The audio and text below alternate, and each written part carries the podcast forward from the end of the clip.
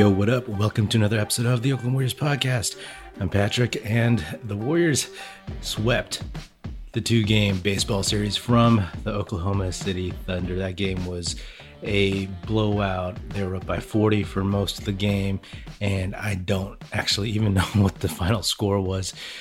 But not much to talk about from that game. So I actually want to talk about the scoring title. In previous episodes, I've talked about what might make this season worth it, you know, uh, because obviously the Warriors. They lost Klay, wasn't going to be what we all had hoped it would be, and they're just trying to scrape into the first round of the playoffs and probably take an early exit. So one of those things was Steph getting the MVP, and that's probably not going to happen. Though if he drops 50, 60 in the next four games, then maybe, but probably not. Nikola Jokic is probably going to get that one. And the other thing was if Steph gets the scoring title, he is leading Bradley Beal. I think he should get it. You know, I mean, he has a decent lead. I haven't done the math, but he's at least a few tenths, several tenths of a point ahead of Bradley Beal.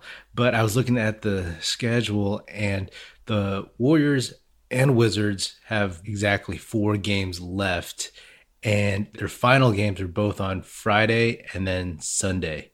So this could be one of those things that comes down to the final game. Hopefully it doesn't. Hopefully it doesn't. The last time I think that happened was back in the 90s when David Robinson scored 71 points in the final game, I believe against the Clippers to snag the scoring title away from Shaquille O'Neal. And that was, you know, kind of, in my opinion, kind of cheap. Even though back then I wanted the Admiral to get the title, his team just kept feeding him the ball and feeding him the ball knowing how many points he needed to get because Shaq's season was already done, his final game was already finished, knowing how many points Robinson needed to get. And I remember that was when Shaq, who had said he grew up kind of idolizing David Robinson, he said he lost all respect for him at that point. So you don't want to see something like that where it's just like, oh, okay, let's uh let's just feed whomever has the final game and see if we can get them over the over the top. You want to see it kind of just organically happen. At least I do. I don't know. That's a minor thing in all of this. At this point in the season, I'm just looking for these little minor things to get me interested, get me excited. You know, I was bummed Jordan Bell didn't play in the game. I guess he has to go through more COVID protocols and whatnot. Maybe he'll only be available for the final game or two and the playing round. Who knows? But you know, the the best case scenario you know, for him would be if he comes in and the Warriors play the Lakers in the play in and he does a good job or he plays a critical role in maybe guarding LeBron James a little bit. You know, if he does that, then that's a that's a little bit of redemption for him. Who knows? I don't think the Warriors would keep him for next year, but that alone helping the Warriors stop LeBron James and end the Lakers run, that enough would be like yo, sign the dude, keep him. I don't care. That's that's good enough for me. Like I said last episode, the thing that I really want out of the season is for the Warriors to potentially beat the Lakers in the play in and end LeBron's run this season. Who knows? Who knows? It's looking more and more likely that the Lakers will be in the play in because with so few games left, you know, and not owning the tiebreaker against either the Mavericks or the Blazers, and they they they're facing an uphill climb. You know what I mean?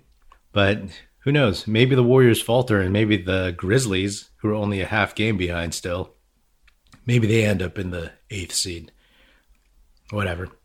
Oh, and one more thing I just want to say: I've been critical of Andrew Wiggins most of this season in the sense that I just wish he showed more athleticism that the athleticism that everybody talks about and just went to the basket with more force, more authority. But I'll explore this more in the future. But, you know, he's played every game and he's played hard and he's played both ends of the court. And there is a part of me that's like, oh, you know what? Maybe this is how he's pacing himself, you know? Maybe he's not going up super strong so he doesn't get met at the top of his jump and drop to the floor like Kelly Oubre did, like James Wiseman did. you know what I mean? He's he's saving himself from injury. I mean, he's played a ton of games his whole career, and this might just be a very very savvy business decision. So if that's the case, then I take back a lot what I said.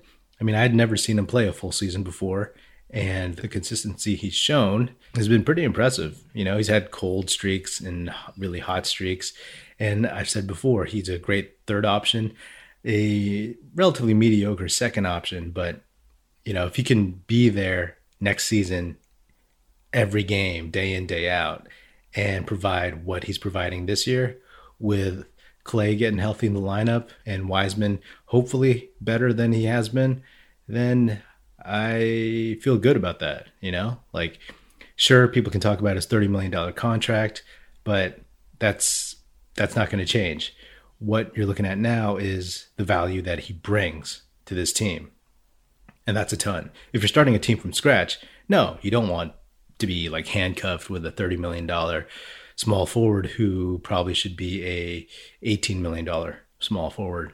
But that's not what this team is, right? They are a team that has title aspirations. So you pay for it. You pay for those, I guess, luxury items.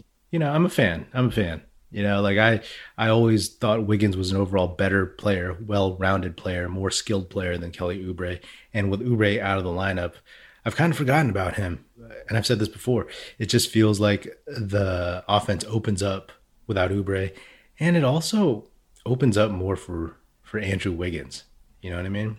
It feels it feels like he's a little bit more assertive. He knows more of his role, even more so than before we'll see. We'll see.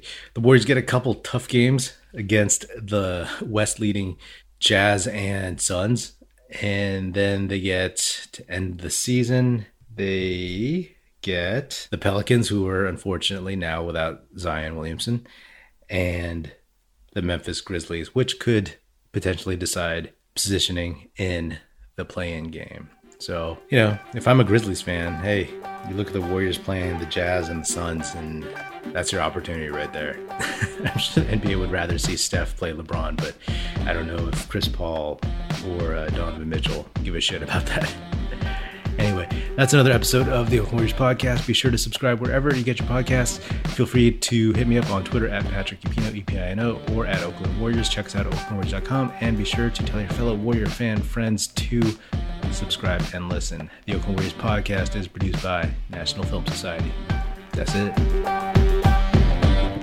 Music in this episode provided by Paper Sun. Special thanks to Paul Amardo for production support.